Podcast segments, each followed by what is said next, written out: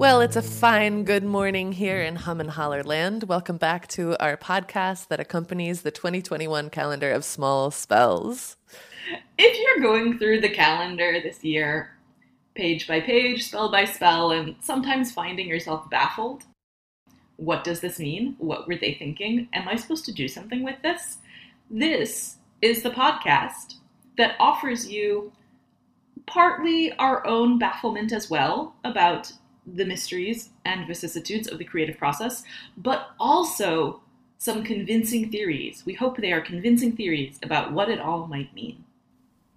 And even if they're not convincing theories, we hope they should be pretty entertaining conversations, because that's also why why we're doing this together. And we knew that we wanted to talk more about it. We wanted to understand more what was happening, what we were moving through us, and what we were putting out into the world. And so that's what we're doing here, and hopefully we're doing it in a way that also leaves room for you to find your own significance in these spells. Yeah, I'm Joe. I'm so happy to be in these conversations with you. Aw, that's it's nice. It's also, yeah, it's a way for us to stay connected across pandemic also, land. I didn't mean to say that you're going to find the way that you're significant in those spells. It's not like your own significant, maybe, but what I meant was that something meaningful for you could maybe come through those spells. Let me just clarify that a little bit. But beautiful. I'm also very glad to be in these conversations with you, my sister. We together are Abacus Corvus. Hello, you probably know us by now if you're you know, been listening, but I am Karina. I'm living on Lenny Lenape land, which these days is called Philadelphia. And I'm Joe, and I'm in the hills of Madison County in western North Carolina on stolen Cherokee land. And this is our ninth episode. And with uh, with this episode, like all the others, we want to send our undying gratitude to our Patreon supporters. We love you. Thank you so much for believing in us and this baby project. We also offer another uh, subsidiary uh, extra bonus podcast on the same feed. That one is called The Hum, and it offers you some highlights on the astro weather from each new moon to the next new moon. The next one is going to drop on October fifth, right before the Libra new moon on October sixth. So look for that. In this riddle of a year, I am wondering, Karina, if you can let us know a bit about where we are. Yeah, let's do the full read aloud of okay. the text so far. So we have a hush holds the hum and the holler. Worlds within worlds hover here briefly. Gravity's lullaby sing the evening, turning the certainty. Grace follows awkward, gather the needful. Mm. Okay. So this last sentence, the one we're working with today, gather the needful, y'all know I'm a grammar nerd, so this one feels like a very straightforward command. You do this thing. I just, I appreciate that on, on the face value, at least, there's nothing metaphorical happening. There's nothing vague or abstract happening. It is just do this thing. But mm-hmm. I do want to talk about the word needful and how mm-hmm. that one, that one word opens up mm-hmm. just a whole world of ambiguity. Absolutely. A whole podcast worth of ambiguity. Um, I, yeah, I also remember from last month that Grace Follows Awkward was a bit of a close. It was like gravity's lullaby, sing the evening, turning the certainty, and then Grace Follows Awkward, period. Gather the needful is also the beginning of the walk towards winter. And in the riddle, it's actually the beginning of the walk towards the solution, towards the close of the riddle. And so these these commands are are going to, you know, there is something very straightforward in it. And in in the course of this riddle, also, what is the needful? Before we started recording, Joe and I were sharing our dreams with each other, the dreams we had last night. And I think both of us had an experience that is related to this sentence mm. of being in an environment in which you needed to do something and then pausing and asking, wait, do I have the resources I need for this? Exactly. Yeah, let's look at this wonderful image that makes me laugh every time I look at it and that my little daughter is obsessed with. Every time we walk into the kitchen, she's like, Dad, Dad, Dad! Karina, do you want to tell us what you see? And for for for listeners, you beautiful listeners, you can follow along with your eyes or just close your eyes and let it be story time. Yeah, as long as you're not driving, operating heavy machinery, you know, you do you. This image is a pica. A pica, if you do not know, is a very, very round, fluffy little rodent that lives in mountains and rocks and crevices. And in this image, we see a pica facing us, and the pica takes up almost the entire canvas. Uh, one ear is kind of, you know, just touching the top of the frame, and the paws are, you know, very near to the bottom of the frame. There's just this bigness of when you look at this, you know, pica is right there. And this pica is gathering. Um, there are some leafy green twigs. It looks like maybe some fern fronds and some flowers, all kinds of nature trash in this animal's mouth. And the mouth is wide open. Like, like this critter could not close its mouth if it tried, because there is so much good stuff in there. And the flowers themselves are kind of purplish in this way that corresponds with this sort of purplish, beautiful, um, fuzzy background. And you get the feeling that behind this pica are rocks, um, sky, hard to tell, but down on the ground where there is more detail, right under those little claws. Uh, um, one of my favorite things about a pica is that they are so big and round, like their faces are big and round, their eyes are big and round, and then their feet come to these tiny little points. Um, I resonate physically. This is this is a creature I feel some affinity with. Uh, in my family, there's a there's always been a joke about how tiny my hands are compared to, you know, the rest of my body. Um, so this critter's tiny little claws are resting on um, a stone that has moss and lichen growing all over it. So there's a lot of sort of lusciousness and life underneath. And the image's colors are very subdued autumnal, I would say, if you are trying to uh, coordinate this with your interior design. Perhaps you might think, you know, some warm neutrals.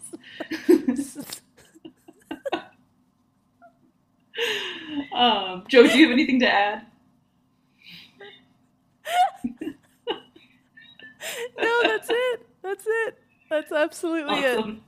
It. Um, well, no, of course I have something to add. Just that the that the expression in this little friend's face um, is very, um, gosh, it's like, it is at the same time eager and self-satisfied. Like, it is like, um, you could, I, I get the feeling that it has paused in the midst of a great scurry, and yet in this moment is like, ah, like, yes, this is my, aha, this is my gathering. Do you see what I have found? So there's there's some really, um, there's a little bit of, of com- like, I, I can't look at the image without smiling. It has an energy of like, ah, like there's some joy in it.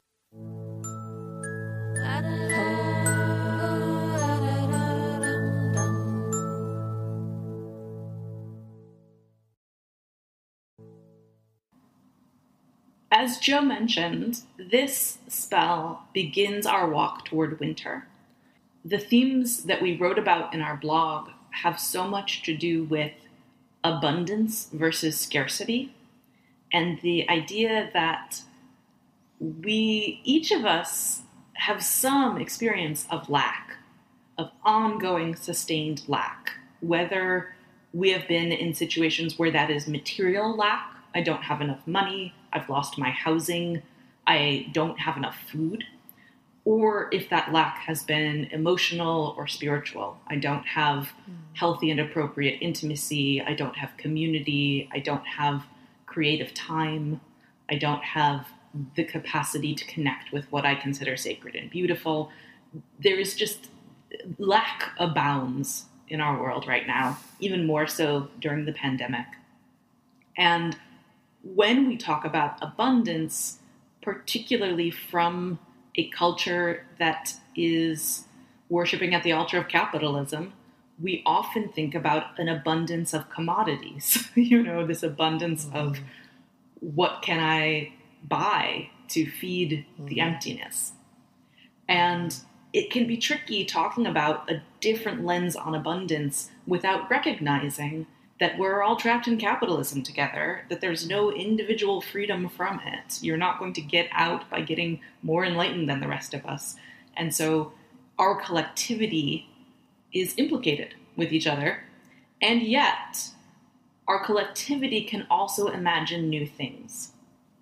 Mm. And that's what this spell is for, on a very mm-hmm. deep core level, to rethink our relationship to abundance, and not mm-hmm. from a spiritualist, capitalist perspective, which is, if I am, you know, if I say enough mantras, if I meditate, if I eat vegan, if I am pure enough, I will manifest the material resources I need, uh, which is a really dangerous mentality and does nothing to get to the heart of the magic of what we consider uh, core to this spell. Mm-hmm. Yeah, it's about imagining new things, and and yet at the same time, it's about seeing through a veil of this cultural idea that we all live in. Some of the new things we're imagining are things that have been here all along.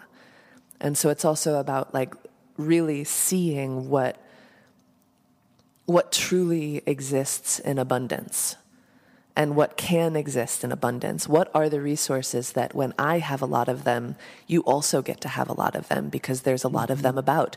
And and for us to, for me to have it might even multiply the chances of of you having it, because there might be some overflow, right? Mm-hmm. That that there there could be an idea that what we have does not take from mm-hmm. what another person can have. It's easy to think about this when we consider having clean air or clean water. Yep. Yep. How how this benefits everyone who can breathe it, everyone who can drink it. Mm-hmm.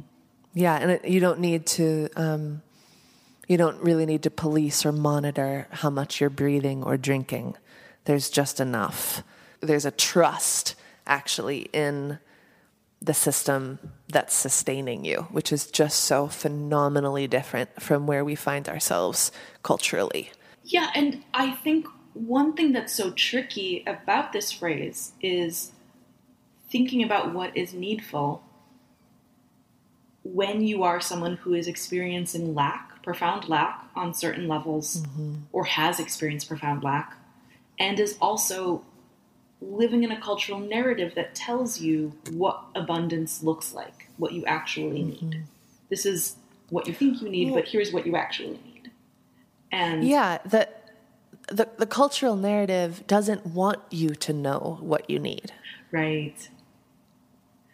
Yeah. It's like, it's this, it's this, it's this, it's this. Look outside, look outside. Mm-hmm. Let the outside messages tell you what you should be going after in order mm-hmm. to respond to these deeply subjective internal messages that are coming up about what is needful. And that's kind of what we want to talk about, like yeah. in this, right? What are those deep internal messages that are letting you know what you need, what is truly needful? Mm-hmm. I remember being in a conversation many years ago when I was in a polyamorous relationship, and like so many poly people at the time, perhaps people still do this now, there was a lot of discussion of needs. What are your needs? Can I meet them? Can someone else meet them? Are your needs getting met? Passive voice, active voice, what are needs? And uh, my sweetheart and I started diving into what is a real need, and found that it was a, an elusive target to try to define a need. And the best formula we came up with was to not define a need in the abstract, but to always understand it as part of a set of conditions that you need in order for something else to happen. Mm-hmm. If, in order to feel a certain way. Yeah, I need honesty from you if we are going to feel trust. If I am going to relax around you, I need honesty, for example. So it's not just saying, in general, I need honesty. It's just one of my core needs. It just is always there. It's always sort of contextual and conditional. Um, you know, I would say that needing honesty in relationships is a core need, but that's because I want to trust people in my relationships. That's mm-hmm. that's a, a desire I have, right? But only that, and I'm not saying like that honesty isn't this, some super sweet medicine, but honesty doesn't also mean I'm going to tell you absolutely everything. There's also a, a, a need sometimes to have a private experience, to have things remain your own, and to have some agency over when and how you talk about them. But, you know, how to do that without being deceptive, without being dishonest. One thing I also want to name is that in that relationship in particular, and in this deeply ingrained pattern that I've noticed in myself around what it is I am trying to experience, what I go for, what I decline, I'm always trying to do this internal mathematics about what do I really need. And from that internal mathematics, I've I've started to understand that my my patterning that comes from family and culture and trauma and all the things, my patterning is always whispering to me mm. that I should need as little as possible. And so that process of trying to find what are my real needs is almost mm. always an editing one. One of, you probably don't need all that. You probably need something small and simple and sparse. And if you could just find it, then you could mm. settle and be happy and forget about all the things you can't mm. have or that are just impossible. And so when I think about needs, this spell for me is also a spell of allowing a magnification of needs rather than a reduction. Gathering them. Exactly.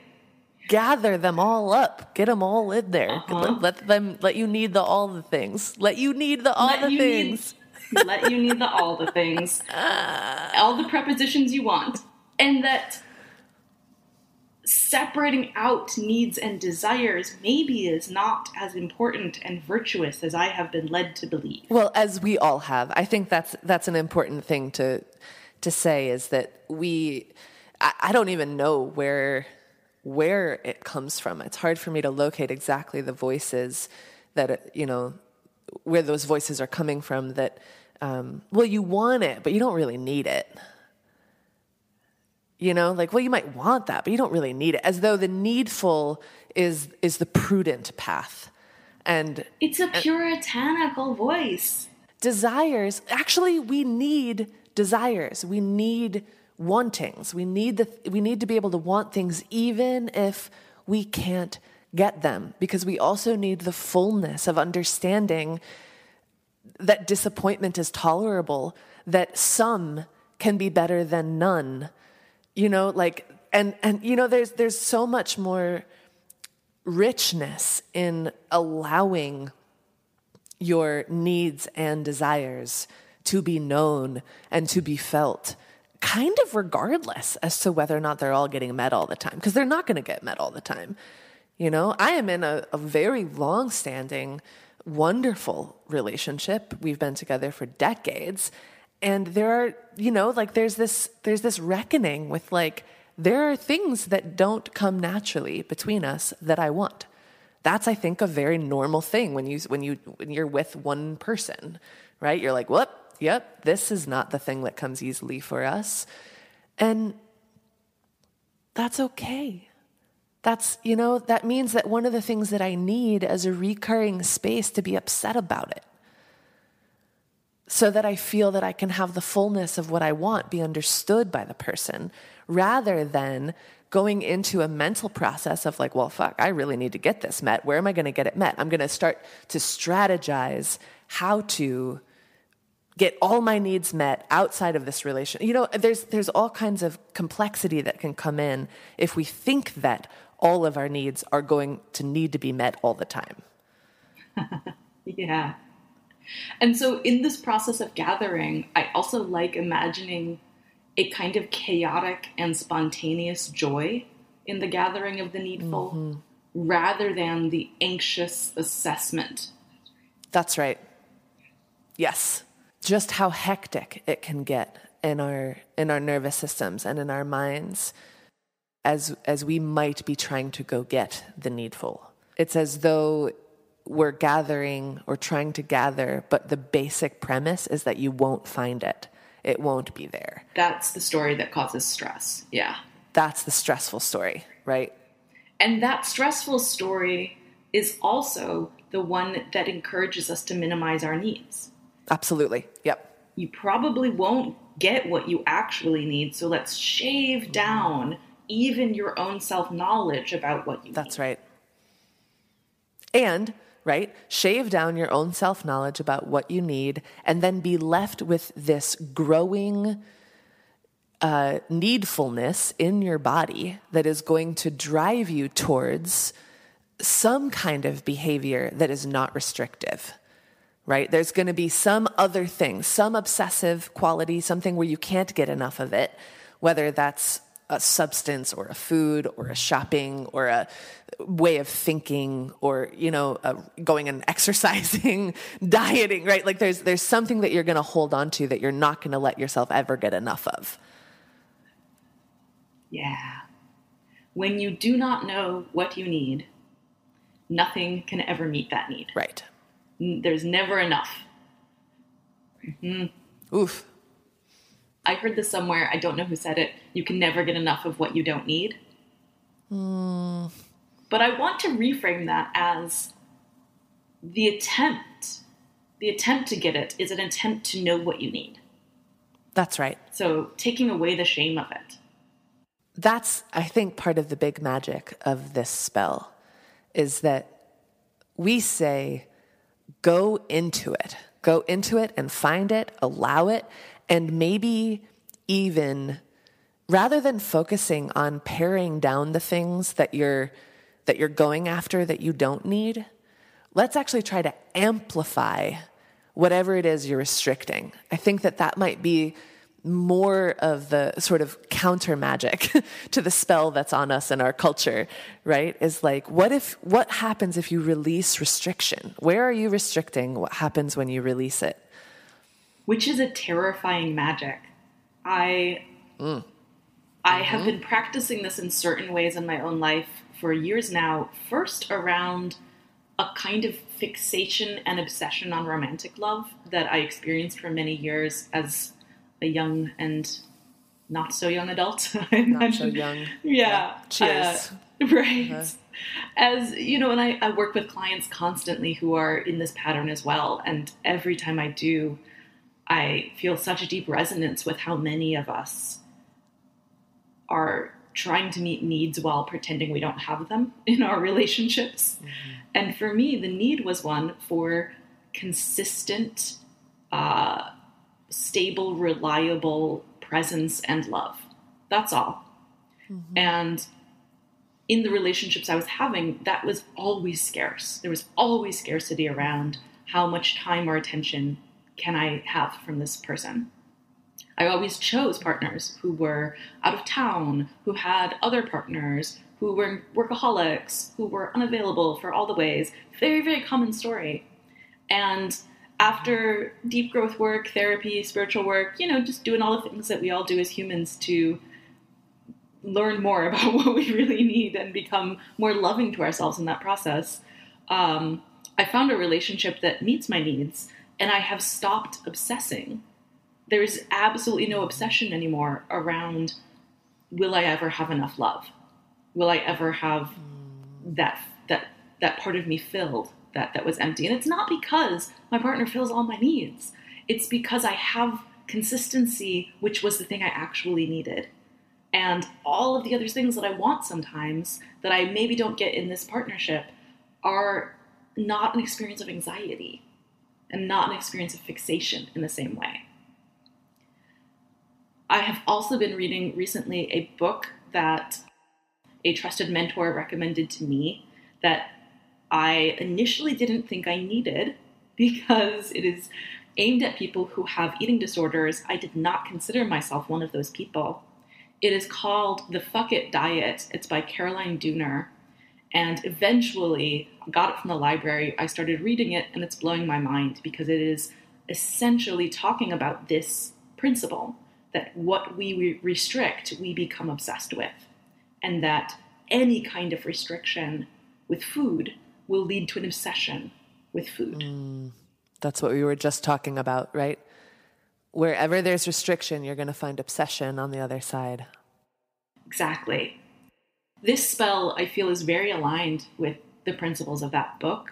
Those of you who have any kind of disordered eating or, I would say, anxiety about food at all, it it might benefit you to check out this book and to start thinking about, how can I fill myself? How can I be in touch with my desires and my needs, my physical needs for nourishment, fullness, uh, deliciousness, uh, in a way that moves from that anxiety of, I, I don't get to have what I need, toward that sense of abundance we've been talking about.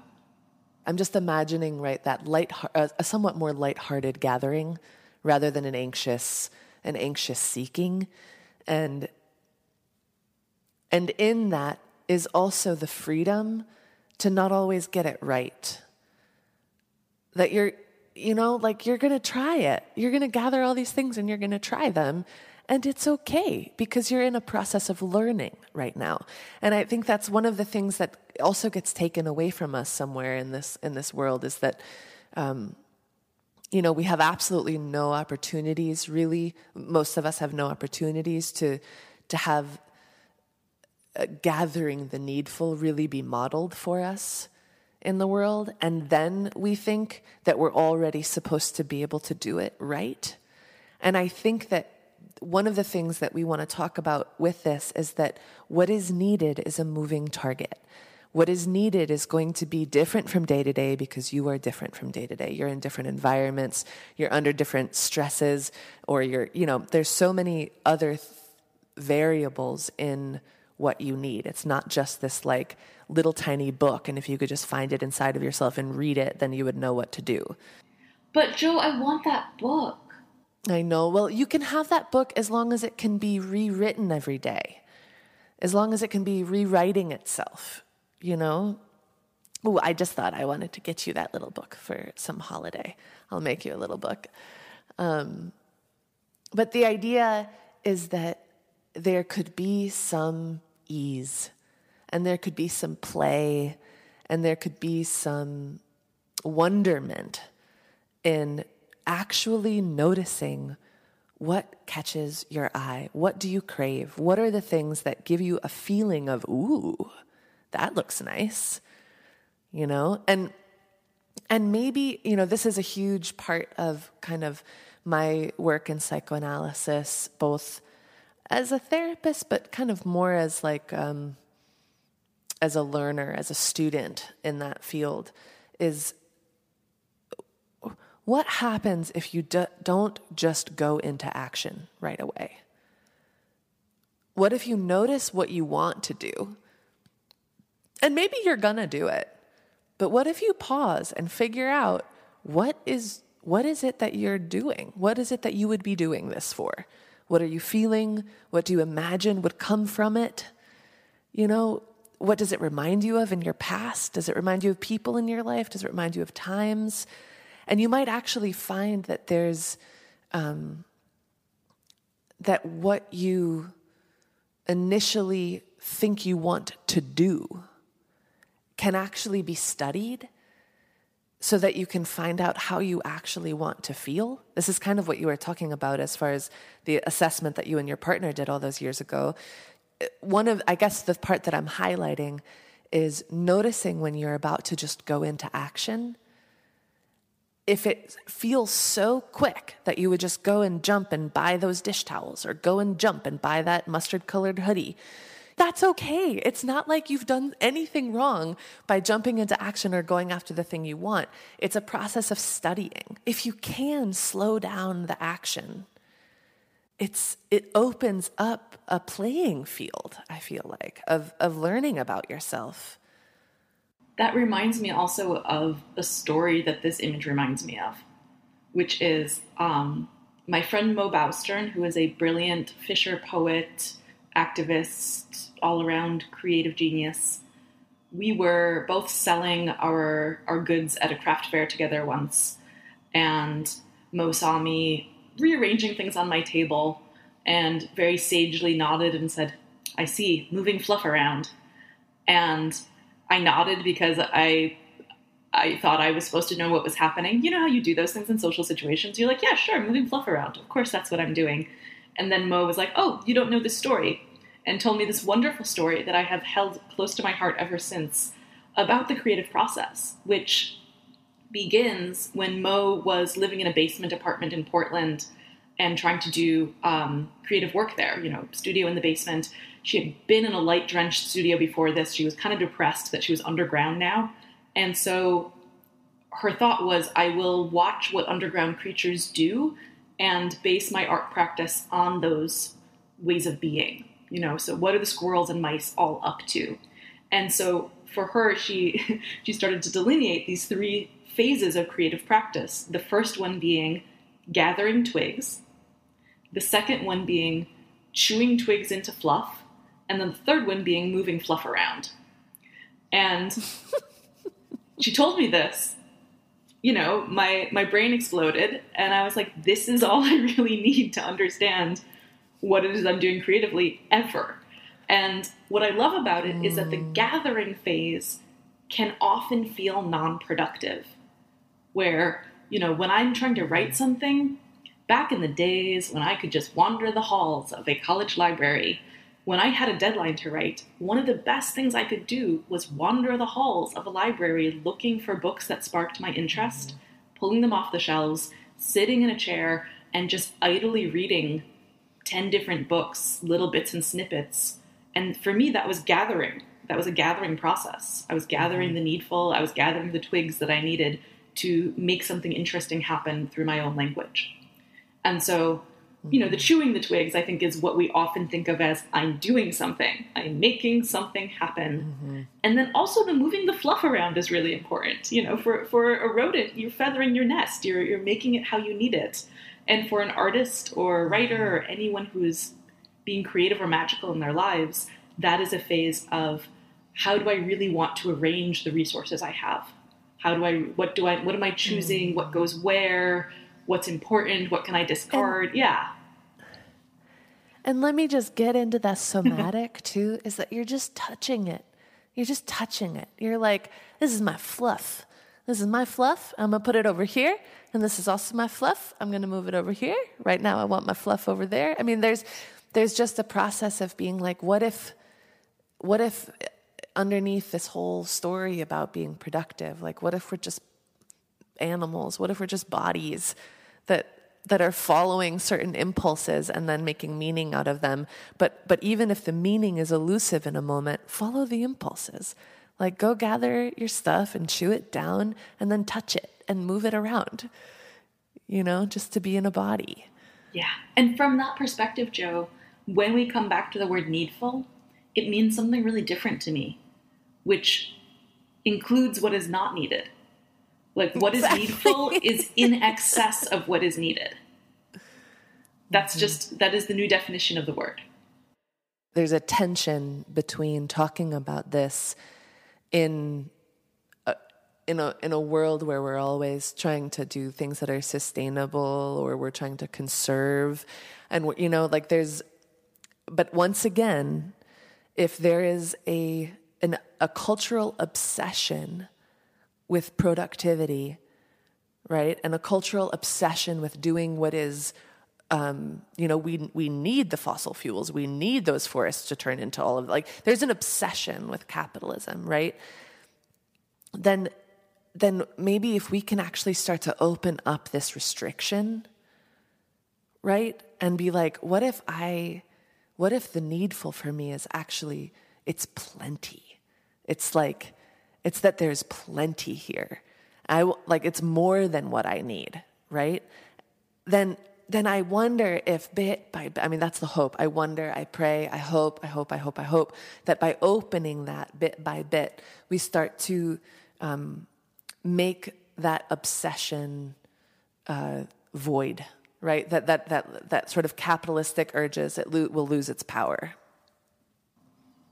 Mm. Yeah, I would argue that the people we fear becoming, who mm-hmm. are kind of selfishly hoarding all all of the things that one ought not to hoard in this world.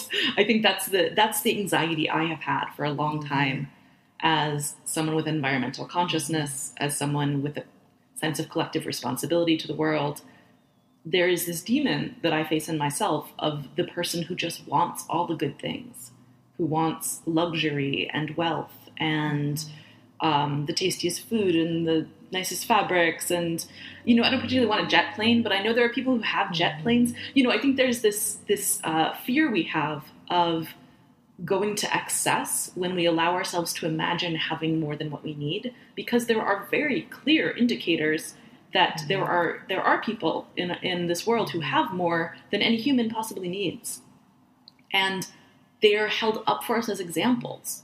Don't you want to be like like Jeff Bezos? Mm-hmm. Um, isn't this the goal? Shouldn't we all be clawing clawing our way to get to that? And what we're offering with this spell is a really different understanding of what abundance and excess mean, because they are always in relationship to mm-hmm. the the lived experience of joy, you know, the lived experience of, you know, I, I gather right. from a, around me, I gather from what's near to me. Some things are going to spill over and fall back on the ground and compost. Mm-hmm. And this is part of the process. Right. That, I think, is the most important part of this, right? Is that if you were to gather more than you need around you, the excess would go back to the system. And that that is, that is a feeling of great joy, right? That that I'm there are more blueberries in this grove than I could possibly eat, and I will gather more than I can eat today. And I will, they are so ripe that when I reach for them, they are dropping onto the ground, and I don't need to go hurrying after them because there are so many more, you know? And so it's, it's for you and yet for everyone. And that is a very hard shift to make.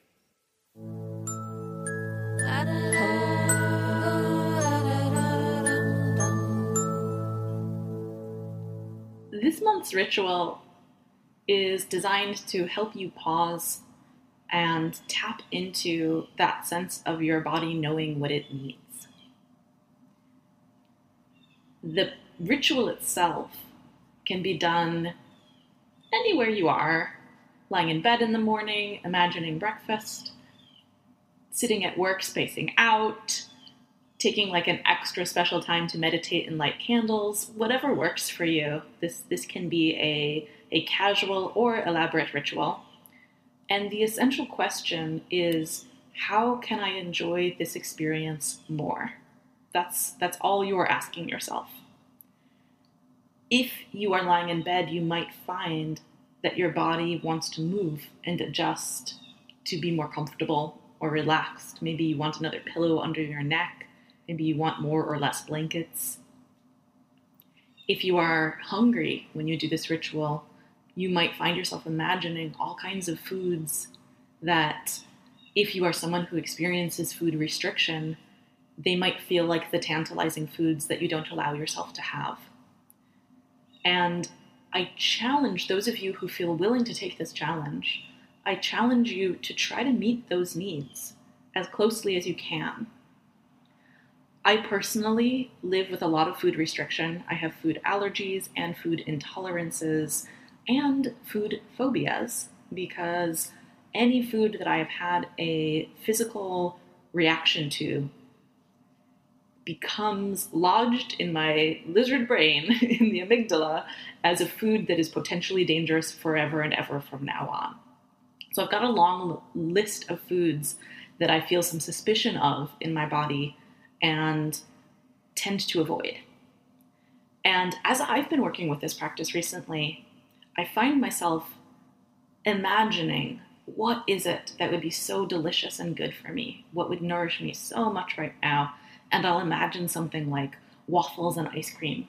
And those those are things I can't eat. Those are things that will make me sick. You know, if I eat gluten, if I eat grains with dairy, there there is it's just not a thing that I'm actually going to try to attempt.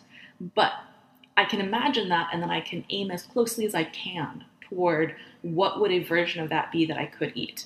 And I say this with hesitation because I think it can be too easy to become restrictive in that interpretation of the fantasy. And so I want you to learn what your body feels in response to the new imagined food, right? So if I have gluten-free buckwheat pancakes, that's pretty close to waffles. If, on the other hand, I have rice cakes, that's not really going to scratch the same itch. So for you, this ritual is one of tapping in to your body's desires in a way that increases the fluency of what it is your body is telling you it wants and your capacity to lovingly and appropriately respond without too much restriction and, you know, without uh, indulging in things that you know are going to have uh, dangerous effects on your health, right? So that's a tricky line to find. So practicing this ritual will mean occasionally getting it wrong, and part of the ritual itself is the release of anxiety around occasionally getting it wrong, right? So clearly you are not going to choose a food that gives you anaphylaxis. You're just not going to do that. That's not what we're talking about here. You might choose a food that you're scared of for a different reason, but might be more like, I'm afraid this food will make me gain weight, or I have been told that this is a food that is not good for me because it has chemicals or saturated fat or something, something, something. And confronting the anxiety itself until that experience of wanting the food can be one of joy. It can be one of acceptance, of, yeah, this is what I want right now, without the deep sense of wrongness or fear that can get attached to that. If food is not your issue, this is something you might find yourself experiencing in relationship to intimacy, to rest, to all of the things that our body moves towards or away from, and noticing what makes us feel tight and shut down and curled in on ourselves, and then what makes us feel a sense of expansiveness, where we feel full. We feel that the world we can imagine is one that we can pursue. That is the goal of this ritual. So let yourself imagine what would feel good right now. Let yourself imagine it fully. Let yourself move your body toward those things as much as you are able. Yum, yum, yum. That's what's coming to mind as we wrap this up. I'm right now trying to teach or encourage my little child to eat food that is not breast milk. And I go, yum, yum, yum. And she takes a spoon and is, can put food on it. And when I go, yum, yum, yum, she opens her mouth wide and then gives me the spoon and like tries to feed me. We don't, we don't quite have it. Don't quite have it yet, but we're getting really close. Anyway, yum, yum, yum. Thank you for being on this uh on this journey with us. That is the end of this month's podcast. So to wrap up, you can follow us on Instagram at Abacus Corvus. Sometimes we offer some sales on our stuff. Um, sometimes we have pictures of babies. Sometimes there's pictures of groundhogs. Sometimes there's pictures of works in progress. You can also check out our website at abacus corvus dot com.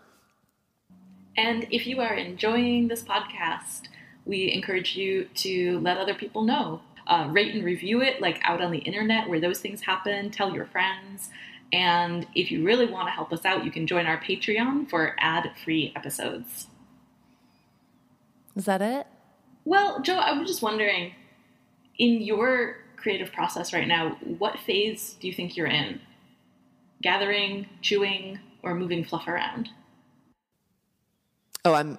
I'm absolutely moving fluff around. I am partnered with a human who shares a lot in common with a squirrel. So I'm very familiar with, um, like, like, you know, he's involved in like nut orchards and, and nut processing and nuts. So it's actually like literally they're like stashes of nuts. They're like literally stashes of nuts. Um, But also, you know, we have a we have a new we have a baby in this home. We've lived together for almost twenty years, just as grown-ups. And now we have this baby, and we, you know, baby likes to get into fluff. And so we're like, oh, we got to move the fluff around. We got to move the fluff over here. How can we put this fluff up there? And like, what's baby okay fluff? And um, the whole the whole system is sort of in flux. In flux or in fluff? We are currently in flux.